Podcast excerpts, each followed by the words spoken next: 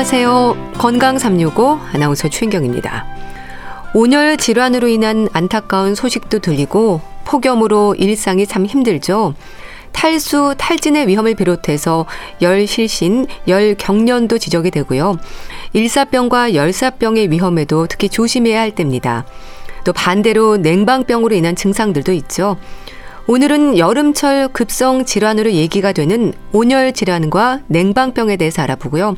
우리 몸의 체온과 건강에 대해서도 살펴보겠습니다.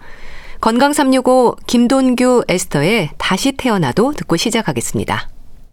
KBS 라디오 건강 365 함께 하고 계십니다. 냉방병도 걱정이고 탈진, 탈수, 일사병, 열사병, 열경련, 여름철 조심해야 하는 부분들이 많습니다. 체온 변화가 큰 요즘입니다. 많이 덥고 힘드시죠? 온열 질환의 위험에 특히 조심해야 할 텐데요. 냉방기가 가동되는 곳에서 근무하는 분들은 또 냉방병도 걱정이죠. 조심은 해야 하는데 뭘 어떻게 조심해야 할지 인제대 서울백병원 가정의학과 전문의 김경호 교수와 함께합니다. 교수님 안녕하세요. 네, 안녕하세요. 냉방병의 온열 질환에 건강에 신경이 많이 쓰이는 요즘이죠? 네, 그렇습니다. 연일 어, 폭염이 지속되면서 또 냉방기의 과도한 사용으로 피로감이나 근육통, 또 인후통, 기침 이러한 증상을 호소하시는 분도 계시고 예. 또 코로나뿐만 아니라 호흡기 감염병도 유행하고 있어서 건강에 좀 많이 신경 쓰셔야 어, 하게 하시겠습니다. 예. 온열 질환 환자는 이미 많이 발생하고 있어서 안타까운데요. 온열 질환이라는 게 뜨겁고 더운 환경에 노출이 되면서 생기는 위험인 거죠. 네, 그렇습니다. 아무래도 그 외부 요인, 그 환경적으로 너무 더운 환경에 노출되는 것이 가장 큰 요인이겠고, 예. 또 이제 어느 정도 개인별 차이, 어, 더위에 적응 능력이나 가지고 계신 기저질환이나 예. 어, 또 어, 우리 온열에 적응하는 능력 이런 것들의 차이에 의해서 또 온열 질환이 또 사람별로 다르게 발생하실 수 있겠습니다. 예. 그런데 우리 몸은 체온 조절 능력이 있지 않나요? 그래도 너무 높은 기온에서는 열이 쌓이나 보죠? 네, 맞습니다. 우리 몸은 추위나 또 더위에 노출됐을 때 적절한 일정한 체온을 조절하는 능력이 있는데요. 예. 우리가 기본적으로 어떤 신진대사, 어, 우리가 호흡하고 심장이 뛰는 기초대사뿐만 아니라 우리가 활동을 하면서 근육 사용을 통한 여러 가지 대사를 통한 발열 자체가 어, 체온에서 발생이 되는데 예. 어, 외부에서 너무 더운 온도 그리고 우리가 이 발생한 열을 충분히 발산하기 위한 땀을 흘려서 이 땀이 증발되면서 우리 체온이 낮아져야 되는데 예. 땀이 충분히 나도 어, 또 바람이 불지 않고 또 너무 습한 환경에서는 어, 땀이 잘 마르지 않기 때문에 또 이런 환경에서도 역시 체감 온도가 올라가면서 체온이 더 올라가실 수 있겠습니다. 예. 온열 질환이라고 하면 일사병, 열사병을 떠올리는데요. 열 경련, 열 실신으로 표현되기도 하고 이름이 많지 않나요? 기준이 있는 건가요? 네, 맞습니다. 우리가 온열 질환 하게 되면은 우리가 더위에 노출되셨을 때 생길 수 있는 여러 가지 다양한 증상과 또 여러 가지 질병들을 모두 다 통틀어서 온열 질환 이렇게 부를 수 있어서 예. 어, 나타나는 증상이 어떤 것으로 나타나냐에 따라서 말씀하신 것처럼 뭐 일사병이나 열사병 또 열경련, 열실신 이렇게 표현되는데 네. 이러한 온열 질환들이 한 가지씩 나타나실 수도 있지만 두세 가지가 동시에 또 나타나실 수도 있겠습니다. 네. 그럼 일단 열실신은 뭔가요? 네, 우리가 실신하게 되면 의식을 잃고 쓰러지는 증상을 말하는데요. 네. 어, 잠깐 정신을 잃고 깨었더니 기억이 없지만 어 뭐 주변에 사람들이 모여 있었다라는 것 같은 것을 우리가 실신이라고 부르는데요. 열 실신하게 되면 우리가 말 그대로 너무 더운 환경에 노출됐을 때 발생하는 실신을 우리가 열실신이라고 부를 수가 있겠습니다. 예. 그러니까 너무 더워서 갑자기 핑그르르 도는 어지럼증을 경험한다는 게 그런 상태인 거네요. 네, 그렇습니다. 아무래도 뇌, 뇌 쪽으로 가는 혈류량이 줄어들게 되면서 어, 어지러움증과 이제 의식을 잃고 쓰러지는 현상이 생기는데 예. 아무래도 이제 너무 더운 환경에서는 우리가 체온이 예, 너무 높아진 상태에서는 땀을 흘리면서 탈수가 되면서 그러니까 혈압 자체가 낮아지실 수가 있겠고 예. 또 열을 발산하기 위해서 어, 피부 모세혈관이 확장되어 있는 상태에서는 상대적으로 혈액하는 어, 순환하는 혈액량이 줄어들기 때문에 또 어, 우리가 혈압이 낮아질 수가 있는데 예. 이렇게 어, 오래 서 있는 자세가 되게 되면은 심장에서 나간 혈액이 다리로 갔다가 충분히 올라오지 못하고 머리 쪽에 혈류량이 부족해지면서 어, 쓰러질 것 같다는 어지러움 전, 어지러움을 느끼는 전조 증상과 함께 실제로 의식을 잃게 되는 열 실진이 나타나실 수 있겠습니다. 그럴 땐 일단 그늘을 찾아야 할까요? 네, 우선 서 있는 자세에서 앉거나 누워서 어, 우리가 머리 쪽으로 충분한 혈류량이 가실 수 있도록 해야 되는데 네. 어, 서늘한 곳을 찾아가셔야 되겠습니다. 그런 쪽에 가셔야 혈관이 좀 수축하면서 혈액량을 회복하실 수 있고 네. 또 앉거나 누워도 어, 충분히 증상이 회복되지 않을 때는 우리가 다리를 머리보다 조금 더 높은 심장보다 더 높은 위치에 두게 되면은 어, 하지에 있는 혈액량이 우리가 어, 혈액 순환에 도움이 될 수 있도록 될 수가 있기 때문에 네. 일단 서늘한 곳으로 옮기셔서 앉거나 누운 자세 또 누운 자세에서도 다리를 심장보다 좀 높은 자세를 취해 주시는 것이 의식 회복에 도움이 되시겠습니다. 예. 자 그러면 열 경련은 또 뭔가요? 네, 열 경련 같은 같은 경우에는 말 그대로 우리 근육이 경련을 하면서 수축을 하는 현상인데요. 예. 어, 열에 노출됐을 때 이제 땀을 많이 흘리게 되고, 어, 땀에 우리가 수분이 대부분이지만 미, 미량의 전해질 성분, 그러니까 뭐 나트륨, 칼륨, 마그네슘 이런 미세한 어, 전해질 성분이 있는데 예. 이것들도 같이 손실이 많아지게 되고 우리가 충분한 보충을 못하거나 또 콩팥에서 충분히 전해질 조절을 못하게 되면은 근육에서 경련이 생길 수가 있겠습니다. 예. 그래서 팔다리가 이렇게 꼬인다던가 어, 수축이 와서 이완이 안 된다든지 그런 열경련을 경험하실 수 있겠습니다. 음. 아무래도 밖에서 일하시는 분들에게 위험이 높겠어요. 실외 운동을 무리하게 하시는 분들도 마찬가지죠. 네, 그렇습니다. 맞습니다. 그래서 너무 더운 환경에서 또 너무 많은 땀을 잃으시면서 충분한 전해질 보충이나 공급이 되시지 않는 상태에서 어, 이런 열 경련이 잘 생기실 수가 있는데 또 이제 운동을 하시고 관리하시는 분들 중에서는 우리가 저염 식사, 나트륨을 철저하게 적게 드시면서 관리하시는 분들 같은 경우에는 땀을 충분히 흘린 다음에 또 충분한 나트륨 섭취나 또 정상적인 식사를 못 하시게 되면 예. 갑자기 많은 수분량을 물을 많이 드시게 되면 상대적으로 나트륨이 떨어지는 저나트륨 혈증이 또 일시적으로 오실 수가 있기 때문에 예. 에, 수분을 너무 과도하게 갑자기 많이 드신다던가 어, 너무 땀이 많이 나는 계절에는 철저한 저염식은 자제하시는 것이 좋겠고 예. 또 일부 만성 질환이 있으신 분들 중에는 우리가 몸이 부종 때문에 이뇨제를 또 좀 소량 드시는 분들이 계신데 이뇨제를 드시는 경우에도 이런 전해질 이상이 오실 수가 있기 때문에 예. 어, 여름철에는 더 철저한 어, 전해질 관리 그리고 의사와 상담해서 어, 저, 어, 정기적인 혈액 검사 때 전해질 수치도 꼭 확인하시는 것이 좋겠습니다. 예.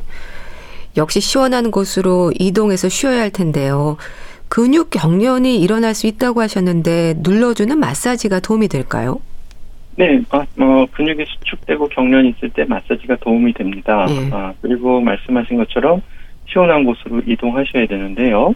이러한 열 경련 같은 경우에는 이제 온열 질환에 우리 몸에서 이상 변화가 생긴다는 초기 신호일 수가 있기 때문에 과도한 활동을 중단하시고 서늘한 곳에서 충분한 수분 섭취를 하시고 네. 마사지나 스트레칭을 하시면서 경련된 근육을 풀어주시는 것이 필요한데 어, 이러한 경련이 잘 해소되지 않고 지속되거나 점점 진행되고 또 기저질환이 있으신 분들은 온열질환의 시초일 수가 있기 때문에 네.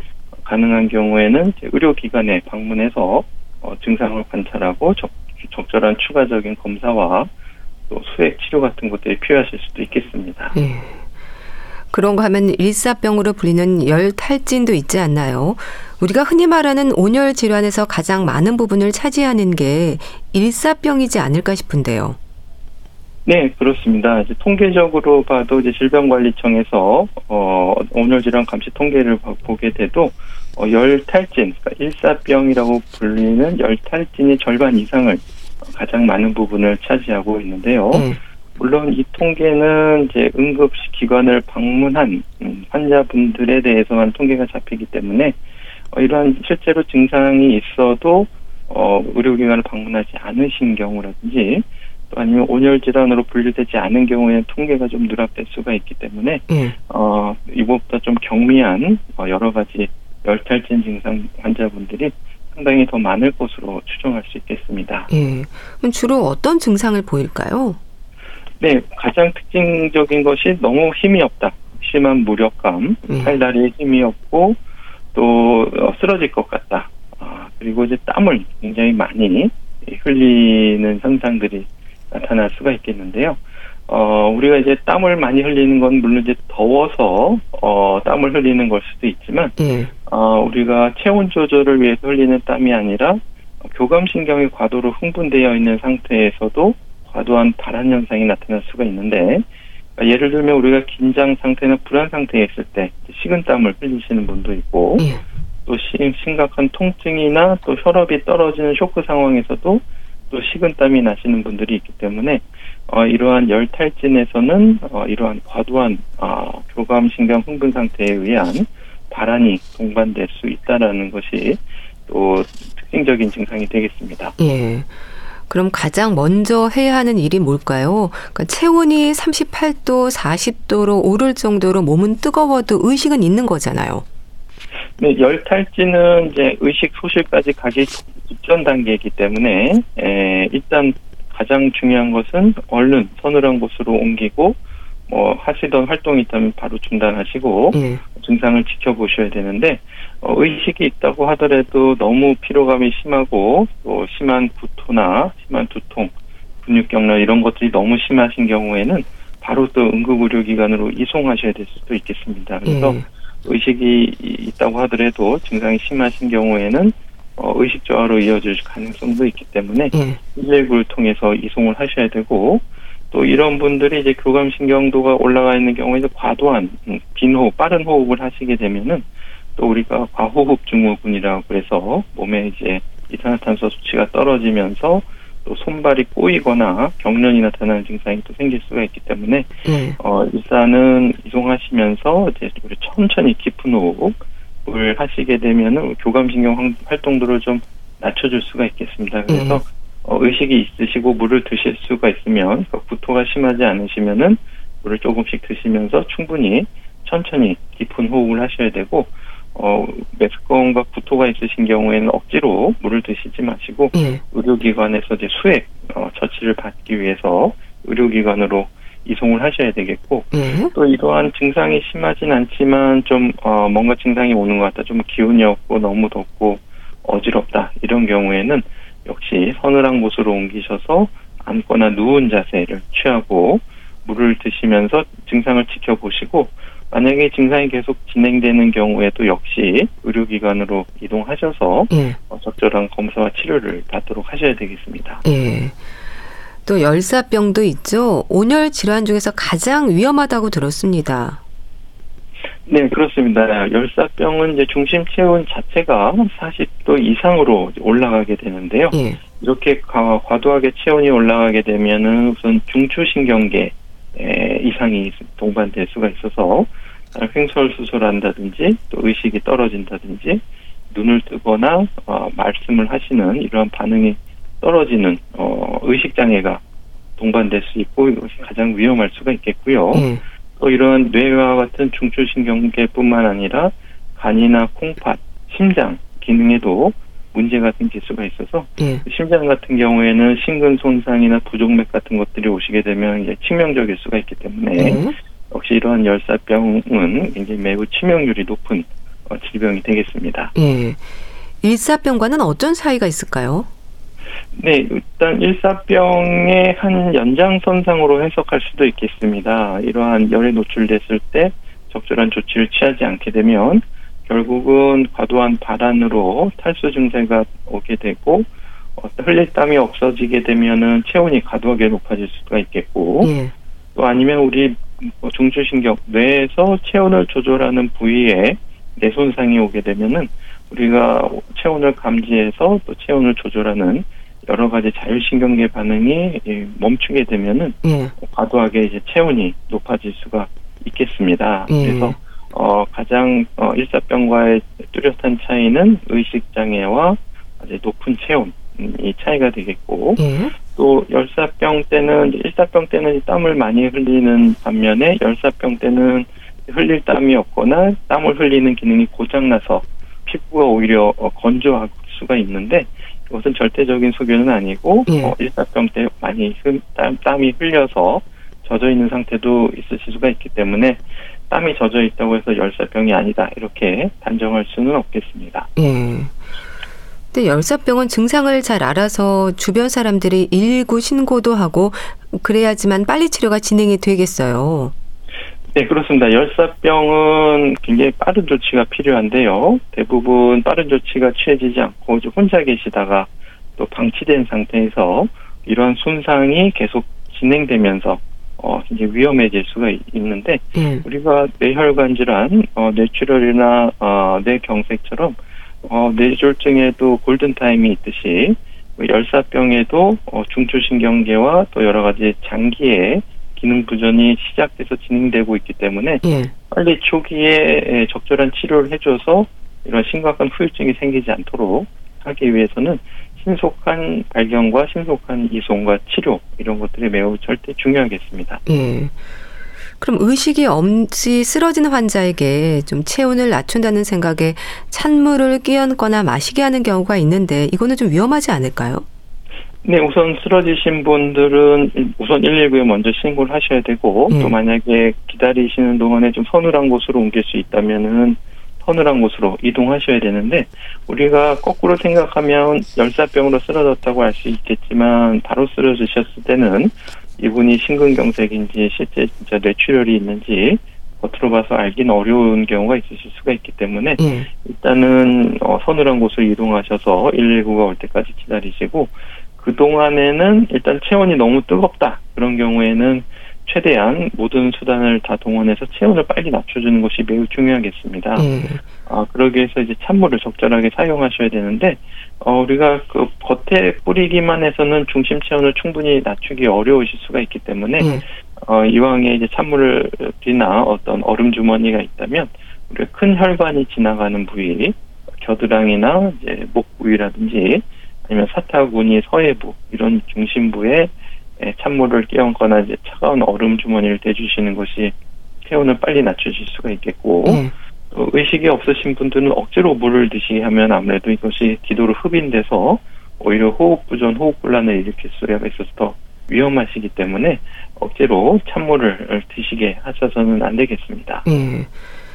그럼 또 앞에서 말씀 주신 열 탈진이나 열 경련에도 휴식이라든지 조치를 취하지 않으면 열사병으로 이어질 가능성도 있는 건가요? 계속 참고 일하시는 분들도 있어서 걱정인데요. 맞습니다. 어, 경미한 증상이지만 열 경련, 경련이라든지 어지럽다, 어, 열 실신이 올 것 같다 이런 분들 같은 경우에는 어, 온열 질환의 초기의 신호일 수가 있기 때문에 예. 이것을 그냥 방치하게 되면 점점 진행돼서 열사병으로 진행될 수가 있고 특히 만성 질환이나 기저 질환이 있으신 분들은 이런 것들이 더 빨리 진행될 수가 있기 때문에 예. 어, 억지로 참지 마시고 어, 바로 작업을 중단하시는 것이 매우 중요하겠습니다. 예. 그리고 또 하나 종종 발생하는 사고 중에요. 한낮 밀폐된 차 안에서 노인이나 아이를 두고 잠시 일을 본다거나 하는 경우도 있잖아요. 이게 절대로 해서는 안 되는 위험한 일이죠. 네, 그렇습니다. 특히 이제 혼자서 문을 열고 나오기 어려운 신분들 같은 경우에는 차 안에서 사망하신 채로 발견되는 뉴스가 안타까운 뉴스가 계속 종종 보고되고 있는데요. 예. 어, 이런 것처럼 또 인지 기능이 떨어지신 어르신이나 또 혼자서 판단하기 어려운 어린이들, 특히 전에도 이제 유치원 통학버스에 혼자 남겨 있다 변을 당한 아이 아이도 있었는데요. 예. 어, 잘 돌봐주셔야 되고 또 문을 좀 창문을 열어놓는다고 해도 어 조금 온도는 내려갈 수 있겠지만 매우 실차 안에 온도가 너무 높아질 수가 있기 때문에 예. 창문을 열어놓는다고 해도 차에 혼자 어르신이나 아이를 남겨두서는 안 되고 물론 이제 반려동물 같은 경우에도 차 안에 혼자 남겨줘서는 절대로 안 되겠습니다. 예.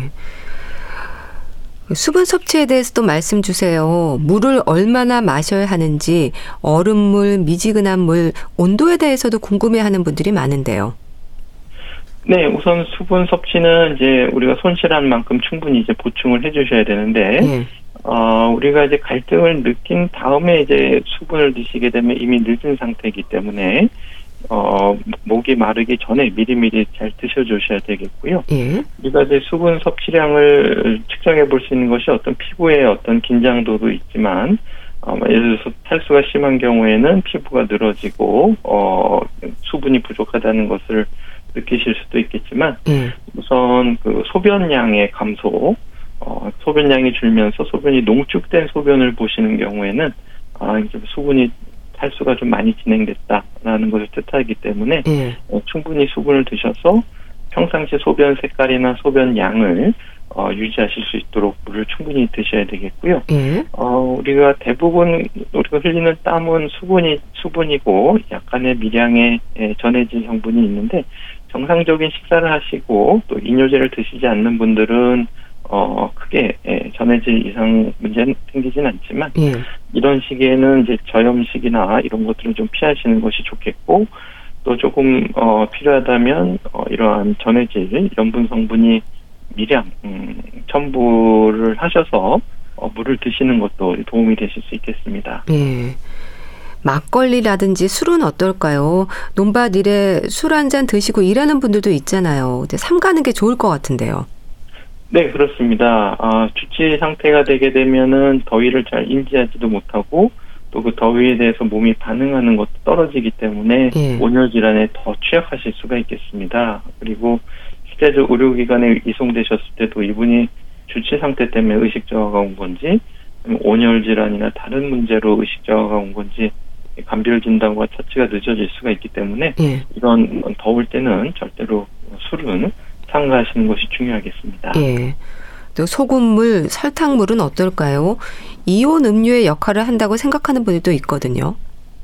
네, 우선 소금물 같은 경우에는 우리가 매우 어, 소량으로 어, 농도를 맞출 수 있다면 드실 수가 있는데 예. 어, 오히려 좀 짜게 드시면 더 해로울 수가 있기 때문에 예, 철저한 소금 양을 맞춰서 드셔야 되고 또 충분한 정상적인 식사로도 염분을 보충하실 수가 있기 때문에 예. 어, 절대적이진 않겠고 설탕물 같은 경우에는 오히려 이제 혈당이 올라가게 되면 충분한 어, 또 당뇨 같은 경우에는 취약하신 분들이 계실 수가 있기 때문에 예. 어, 우리가 실제로 판매되는 여러 가지 이온 음료 전해질 음료 중에는 또 포도당 성분이 또 너무 많이 들어 있는 경우도 있기 때문에 이러한 과당 음료를 너무 많이 드시게 되는 경우에도 도움이 되지 않을 수가 있겠고요. 예.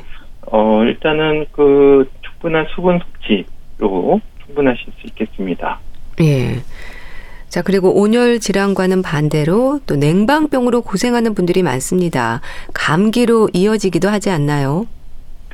네, 그렇습니다. 이제 냉방병 하게 되면은 우리가 과도한 냉방기에 노출됐을 때 생길 수 있는 여러 가지 증상이나 질환들을 모두 어, 일컬을 수가 있겠는데요. 음. 어, 말씀하신 것처럼 충분한 청소가 되지 않고 세균이나 진균들이 또 바이러스가 오염되어 있는 경우에는 냉방기로 인해서 실내 공기 오염으로 인해서 또 호흡기 감염병이 생기실 수가 있겠고요. 네.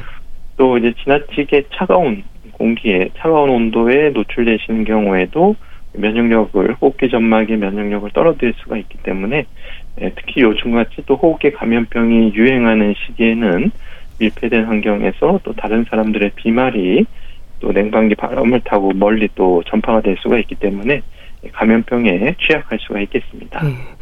냉방병의 증상이 어떻게 되나요?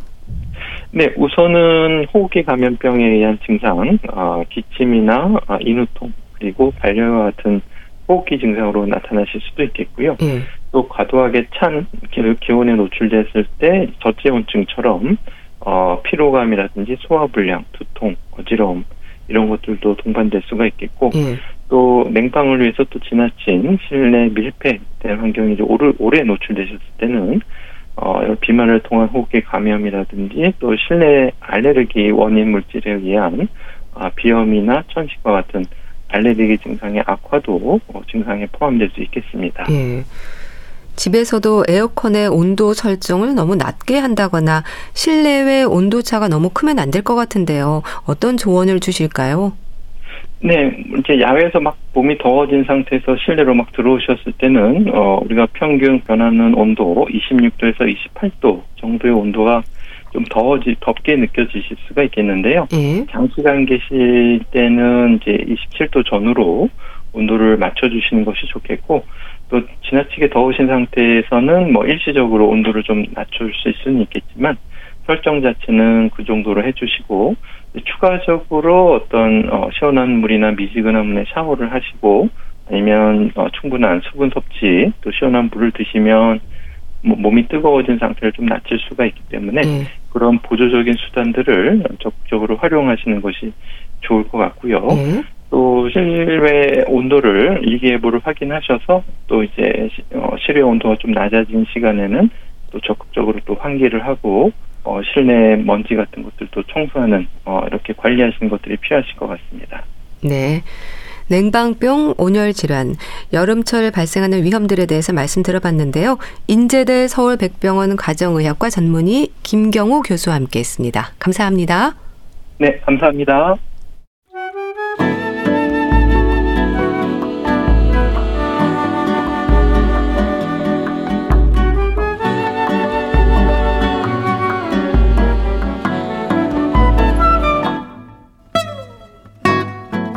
건강한 하루의 시작. KBS 라디오 건강 365. 최윤경 아나운서의 진행입니다.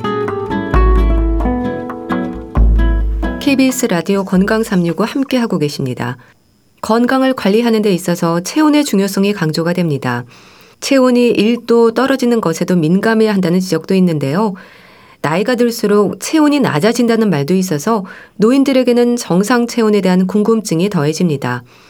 체온과 관련한 이야기 대한의사협회 백현옥 부회장과 함께합니다. 안녕하세요. 네, 안녕하십니까. 우리가 건강 상태를 확인할 때 체온부터 재는 경우가 많잖아요. 체온이 그만큼 중요하다는 의미일까요? 그렇죠. 그 왜 우리 코로나를 겪으면서 체온에 대해서 전 국민이 굉장히 긴장하게 되지 않았나요? 예. 그러니까 체온 자체가 건강 이상을 측정하는 굉장히 중요한 기준이 될 수가 있죠. 그리고 열이 오르면 어쨌건 우리가 질병이 있다고 얘기를 하잖아요. 뭔가 예. 문제가 있어서. 근데 이제 일반적인 경우는 체온이 오르면 대사가 아 빨라지는 거구나. 아니면 체온이 내려가면 대사가 느려지는 거구나. 그런데 당연히 너무 올라가거나 너무 내려가는 거 다 건강에 좋지 않겠죠. 뭐. 예. 우리가 흔히 36.5도를 기준으로 높거나 낮을 때 발열과 저체온으로 구분하지 않나요? 그렇죠. 우리 상식적으로 머릿속에 딱 박혀 있는 건 섭씨 36.5도죠. 예. 근데 사실은 여러 번 재보거나 이런 거 경험해 보신 분들 아시겠고 또 지난 3년간 체온 많이 재보다가 느낀 게 있으실 거예요. 체온이 모든 사람이 똑같지 않잖아요. 맞아요. 예. 그리고 자신의 체온도 잴 때마다 바뀌는 거. 그거 아마 느끼셨을 겁니다. 그래갖고 왜 37.5도 뭐 그러면은 이거 열나는 거야 아니냐 그러고서 어, 같이 예. 고민하고 그래서 일상적인 경우 기준을 36.5도로 하기는 하지만 당연히 사람에 따라서 또 측정 부위에 따라서 시간에 따라서 다르기도 하고요. 예. 그런데 일반적인 경우에는 36.5도 전후에서 36.4도에서 한 37.5도까지는 정상 범주로 일반적으로 잡기는 합니다. 예. 그럼 체온도 아침 저녁으로 다른가요? 네. 그것도 음. 참 놀랍죠. 측정 예. 시간에 따라서 다르니까 아침 오전 낮이 가장 낮고요. 그리고 오후 늦게 가장 높은데 이건 역시 활동하고 연관이 있는 것 같습니다. 예. 그래서 꼼짝도 안 하고 누워 있는 시간 보통 오전 새벽 4시가 되겠죠. 오전이라기보다도 예. 그때가 가장 낮게 나오고요.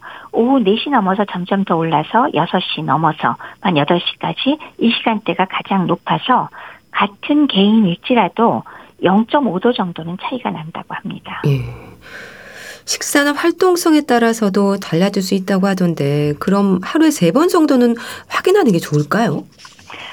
어, 보통 뭐 식사하시고 나면은 아무래도 그 이제 소화 운동 때문에 체온이 평소보다 한 0.2도나 0.3도 정도는 더 오르기도 한답니다. 예. 그리고 아까 말씀드렸듯이 활동을 많이 한 저녁 때 체온이 또 올라가기도 하니까 예. 자신의 체온을 좀 정확히 알려면 하루 세 번 정도 온도를 재보는 것도 괜찮겠죠. 뭐 매일마다 재보거나 그럴 예. 필요는 없지만 예. 평상시에 자신의 정상 범위 정도 그런 걸 한 번쯤 체크해 두는 거는 저는 어, 음. 병원에서 환자를 보다 보면 도움이 많이 되는 것 같아요. 예. 어떤 분은 37.6도인데 아, 저는 평소에 체온이 조금 높아요. 그렇게 아. 알고 계시는 분이 계시거든요. 예. 어떤 때는 같이 환자랑 보호자랑 저랑 이마를 맞대고 이게 열난거냐 아니냐 아, 예. 고민할 때가 사실 있으니까 음. 자신의 정상 체온 정도는 한 번쯤 재주시면 괜찮을 것 같습니다. 예. 그런데요, 흔히 말하는 정상 체온과 비교를 할 때 나이가 들수록 체온이 낮아진다는 말도 있던데요. 나이와 체온이 어떤 연관이 있는 건가요? 앞서 말씀드린 것처럼 그 체온이라는 게 대사 작용과 관계가 있거든요. 예. 뭐 근육이 많이 움직이거나 소화 활동을 한다거나 이럴 때 확실히 체온이 올라가니까 물론 이제 뇌에서 어떻게 해서든지 정상 범주에다 놓으려고 노력은 합니다만은 예. 근데 이제 나이가 들수록 아무래도 대사가 느려지는 것과 연관이 있을 거라고 생각하는데 체온이 낮아지는 경향이 있습니다. 그래서 특히 남성 여성을 따져도 호르몬의 영향을 받기 때문인지 남성 노인이 가장 체온이 평균적으로 낮은 편인데요. 예. 노인의 경우 어, 한 35.8도에서 36.9도라고 한다면 일반 성인의 36.4도에서 37.6도보다 한 0.4도 내지 0.8도 정도 요 정도가 낮은 경향이 있습니다. 예. 기본적으로 호르몬의 영향을 받는 거네요. 그래서 남성보다 여성이 높고 건강한 젊은 여성의 체온이 높은 건가요? 맞습니다. 음. 왜 우리 여성 젊은 여성이라 그래도 왜 더 남성보다 높으냐 그러면 예. 바로 그 호르몬의 영향으로 생각을 하고요. 음. 또 개인에서도 젊은 여성의 경우 배란기에는 일시적으로 체온이 더 높아지기도 하잖아요. 예. 그런 것들은 전부 다 호르몬 영향이 있죠. 그렇기 때문에 같은 여성이 폐경 이후가 되면 또 체온이 낮아지는 경향이 있습니다. 예. 노인들의 체온이 낮은 건 대사와 관련이 있다고 하셨는데요. 코로나19를 비롯해서 감염병에 걸려도 노인들은 열이 나지 않는 경우도 있다고 들었습니다. 맞습니다. 이게 음. 바로 우리 노인 환자를 볼 때 가장 고민하는 거잖아요. 예. 그러니까 코로나만이 아니고요.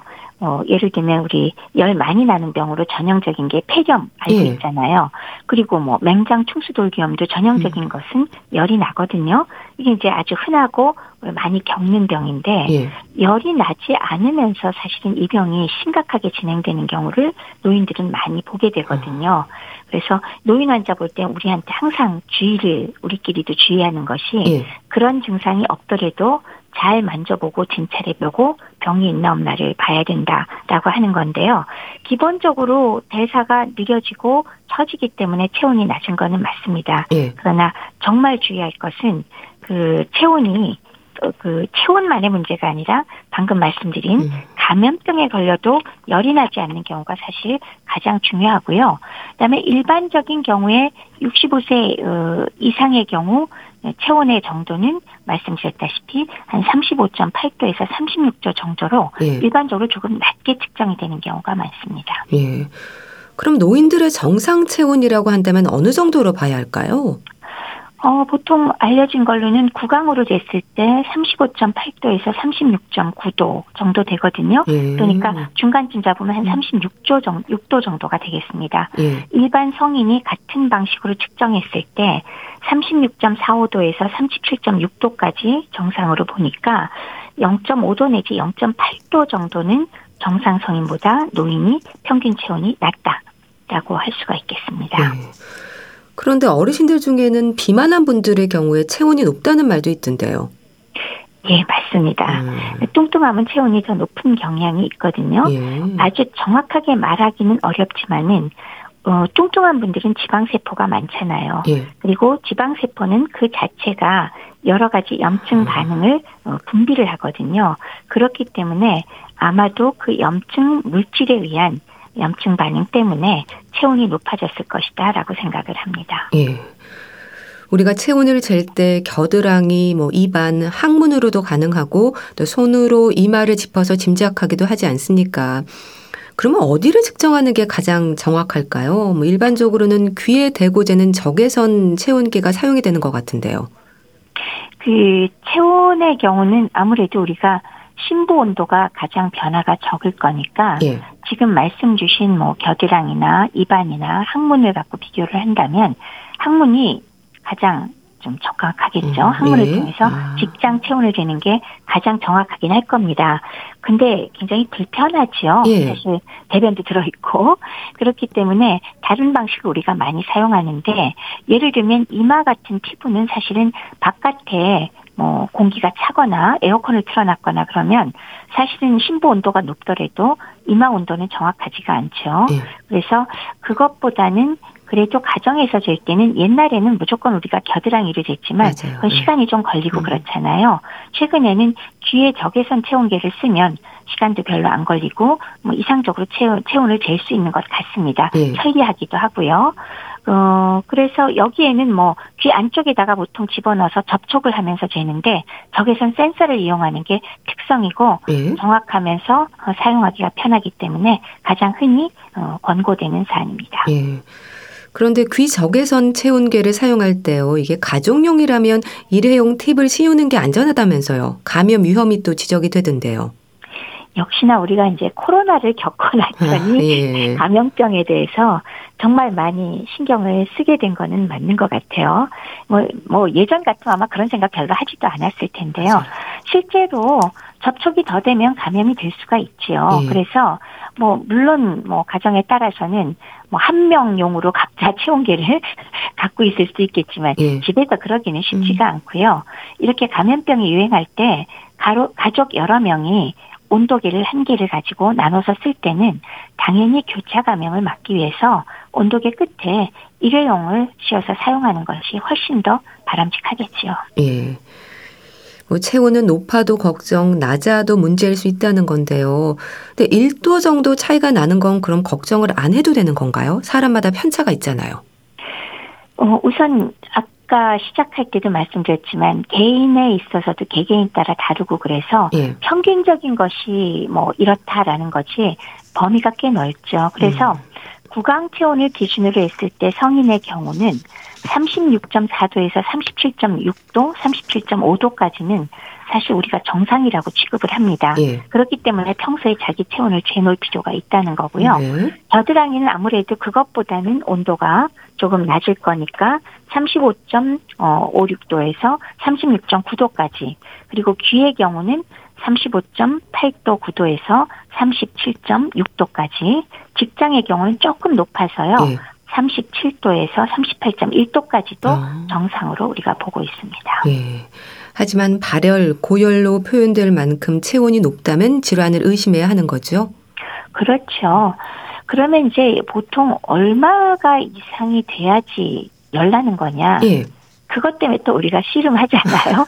근데 일반적으로 38도가 넘어간다. 아, 그건 확실히 열나는 거다라고 우리가 얘기를 합니다. 예. 즉 열이라는 게 그 뭐 외부에서 이물질, 뭐 미생물이나 균이나 이런 게 들어왔을 때 숙주의 방어 기전에 하나다라고 우리가 생각을 하는 거잖아요. 그래서 중심 체온이 상승된 상태를 우리가 얘기하는 건데, 예. 근데 이제 궁금한 게 한 가지 있을 거예요. 우리가 코로나를 겪으면서 뭐가 궁금하냐? 아까 제가 정상 체온의 기준 열이 몇 도부터 열 나는 거라고 하느냐. 예. 그리고 우리 코로나 시기에 곳곳에 열 측정기가 있었잖아요. 그쵸. 예. 어디 뭐 병원을 들어갈 어. 때도 그렇고, 그 다음에 출입국 하는데 공항에서도 그렇고, 맞아요. 열이 나면 뭐 입국도 안 되고 출국도 안 되고 이런 거를 겪었잖아요. 예. 그때 몇 도를 잡았을까요?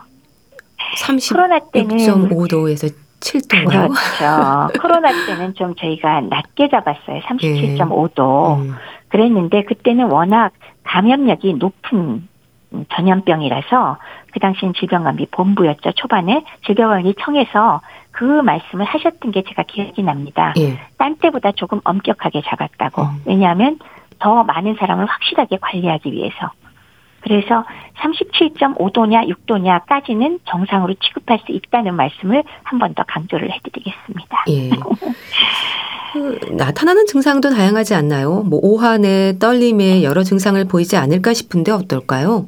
열만 갖고 얘기하면은 우리 전형적인 증상이 아 추워 네. 뭐 그러고 막 떨죠. 그리고 이제 또 열이 나는 거는 근육통이 심할 수 있고 또 이제 이런 증상에 많이 동반되는 게 구역질이 난다거나 토하거나 뭐 발진도 그렇게 생길 수는 있는데 예. 요거는 이제 열만 갖고 그 얘기를 하는 거고요. 그거 외에 이제 고열로 올라가게 되면은 뭐 예를 들면 원래 조금 뭐 혼미한 뭐 경증 치매 환자가 갑자기 인지기능 장애가 심해진다거나 예. 뭐 어린이의 경우는 경련이 일어난다거나 뭐 이런 문제들이 또 생길 수가 있고요. 또 기저 질환, 만성 질환을 앓고 있는 분들은 심박수와 호흡수가 올라가기 때문에 심장이나 어 뭐 호흡에 문제가 생기는 경우도 생길 수가 있겠습니다. 예. 근데 열이 난다고 모두 위험한 상황은 아닐 텐데요. 39도가 넘는 고열에는 민감하게 살펴하지 않을까 싶습니다. 이럴 때 응급실로 되도록 빨리 가야 할까요? 어떻게 하면 좋을까요? 그냥 열나면 당급실 쫓아갈까요? 왜 요새 응급실 여러 가지 환경들이나 그런 얘기를 하면서 저도 이 생각을 많이 했어요. 예. 어, 39도만 넘으면 응급실 가는 거 맞나 틀리나? 근데 사실은 그럴 필요가 없을 경우가 많지요. 음. 그렇죠? 예. 무조건 열이 난다고 당급실 가는 건 아니고 물론 우리가 코로나 시기에는 달랐습니다. 워낙 전 세계를 강타한 그런 전염병이기 때문에 그때는 열나면 어쨌건 빨리 연락을 하고 그때는 응급실 가는 건 아니었죠. 연락을 하고 어떻게 하오리까 하고서 음. 격리를 시키고 그런 게 있었죠. 예. 그러나 열이 난다고 해서 무조건 응급실 가야 되는 것은 아니고요. 어 물론 영유아의 경우는 뭐 40도 정도의 열이 있다 그러면 경련이 일어나거나 그런 문제들이 있어서 응급실 찾을 필요가 있기는 하지만 예. 1차적으로는 어, 주변을 서늘하게 해주고 그다음에 탈수를 예방할 수 있게 물을 충분히 주고 필요하면 해열제 같은 거를 사용하거나 이런 걸로 사실 컨트롤하면서 조절하면서 볼 수도 있다라는 말씀을 드리고 싶고요. 예. 방금 말씀드렸듯 감염병이 유행할 때는 거기에 맞는 지침을 따라서 우리가 해야 되겠죠. 예. 그래서 그러면 필수로 병원을 방문해야 되는 경우가 어떤 경우냐? 열이 나면서 동시에 정신적으로 좀 혼동이 오거나 뭐 하여튼 정신 기능이 변화하는 경우, 그 다음에 머리가 무척 아프면서 목이 뻣뻣해지거나 이럴 경우에는 머릿속에 문제가 생길 수가 있겠죠. 그 다음에 온몸에 점상 출혈이나 여러 가지 출혈 반점이 생기는 경우나 예. 혈압이 뚝 떨어졌다거나 맥박이나 호흡이 너무나 빨라져서 가만히 있기가 힘들대거나 예. 그리고 40도 이상으로 올라가거나 아니면은 풍토병이 있는 지역으로 여행을 하고 돌아왔는데 열이 난다. 음. 예를 들면 말라리아 같은 병 의심된다. 예. 이건 병원 쫓아가셔야 되고요. 면역 억제제를 사용하시는 분 이런 분도 병원으로 가셔야 되고 예. 또 하나는 집에서 해열제를 먹으면서 어느 정도 환경을 교정을 했는데도 3일 이상 열이 계속된다. 이 경우는 반드시 병원을 좀 찾으셔야 되겠습니다. 네. 노인들은 이런 경우도 있지 않나요? 한여름에 기온이 높은 날인데도 자꾸 춥다는 말을 하고 손도 차고 이럴 때 체온을 재면 체온이 정상보다 또 낮다면서요. 아, 그것은 노인들의 경우는 아무래도 이제 기본적으로는 대사 저하 때문에 안 그래도 체온이 조금 낮아져 있기도 한데 예. 더해서 기저질환이 많지 않습니까? 음. 그렇기 때문에 혈관 질환, 혈액순환에 문제가 있습니다. 그래서 말초 혈액순환이 잘 안 되기 때문에 팔다리가 차갑고 실제 체온도 대사가 떨어져 있으니까 더 떨어져 있는 그런 문제가 있는 거죠. 예. 그렇기 때문에 이런 점에서는 일반적인 노인들의 경우 뭐 근력이 떨어져 있어서 근육 운동이 떨어지기 때문에 대사가 줄어서 어, 체온도 떨어지고 문제가 된다 싶어서 예. 역시나 운동이나 근육을 만들어주는 이런 영양 섭취나 이런 것들이 중요하고 혈관 질환을 이미 앓고 있는 걸 알고 있는 사람들은 그쪽에 대한 관리를 잘 하셔야 될 필요가 있겠습니다. 네. 근데 여름에도 두꺼운 이불을 덮기도 하고요. 또 매운 음식으로 체온을 올리려는 분들도 있는데 어떨까요? 아, 물론 뭐 두꺼운 이불 덮고 매운 음식은 취향일 수도 음, 있고요. 네. 약간의 열을 유지하거나 체온을 조금 올릴 수 있는 방법이 될 수도 있지만 한여름에 두꺼운 이불 덮었다가 오히려 별로 움직이지 않고 땀띠에서 욕창까지 가거나 이런 건 좀 알아서 피하셔야겠고요. 네. 그다음에 매운 음식이나 뜨거운 거 드시면 확실히 소화가 되는 과정에서 열이 딴 때보다 좀 더 나는 건 맞습니다. 네. 그래서 뭐, 뭐, 땀도 좀 더 날 수 있고 그렇긴 한데, 뭐, 그것도 취향이면은 제가 별 말씀은 안 드리는데, 예. 다만, 매운 음식 많이 드시면 위점막도 손상되고요. 그거 좀 스스로 관리를 하셔야 될 것 같은데요. 음, 그러니까 예. 취향은 말리지 않으나, 부작용이 날 정도로는 하지 마시라라는 말씀을 드리고 싶습니다. 예. 그럼 체온이 일정치 않고 들쭉날쭉할 때 있을 수 있는 건강의 위험이 뭘까요? 특히 노인들은 만성 질환을 앓고 있는 분들이 많아서 걱정인데요. 그렇죠. 아무래도 만성 질환 그 중에서도 뭐 당뇨나 심장 질환, 뭐 뇌졸중, 고혈압 이런 혈관 질환들을 앓고 있는 분들의 경우는 확실히 체온 조절이 더 잘 안 되죠. 예. 탈수 오기도 쉽고 그다음에 각종 신체 부위에 이상도 생기는 경우가 굉장히 많지 않습니까? 그래서 사실 뭐 잘 관리가 필요한 거는 분명히 맞고요. 예. 그 중에서 이제 흔한 뭐 당뇨병 같은 경우에 특히 요새는 또 여름철 아닙니까? 예. 그래서 탈수 더 주의하셔야 되고요. 그러니까 말초르는 혈액이 흘러가지 않아서 손발이 차가우면서도 또 이 더위에 오히려 탈수가 되는 경우가 있고 예를 들면 뭐 혈당 관리가 잘 안 돼 갖고 저혈당 쇼크도 생길 수 있으니까 이런 네. 것들 조심하셔야 될 거고요. 심장이나 뇌졸중은 전부 다 혈관 질환 아닙니까? 그럴 때 심질환자의 경우는 아침 운동을 마구 하다가 오히려 혈압이 상승하면서 문제가 되고 또 부담을 줄 수가 있기 때문에 예. 어, 그런 것들 좀 피하시고 또 찬물로 갑자기 샤워하는 것도 확장된 혈관이 갑자기 수축하면서 심장 간의 혈관이 줄어들어서 심장지가 악화될 수 있잖아요. 그리고 뇌졸중의 경우도 이렇게 무더운 시기에도 상당히 많이 발생하는데 예. 이런 것들이 그 체온 상승을 막기 위해서 혈관이 기본적으로 팽창해 있거든요.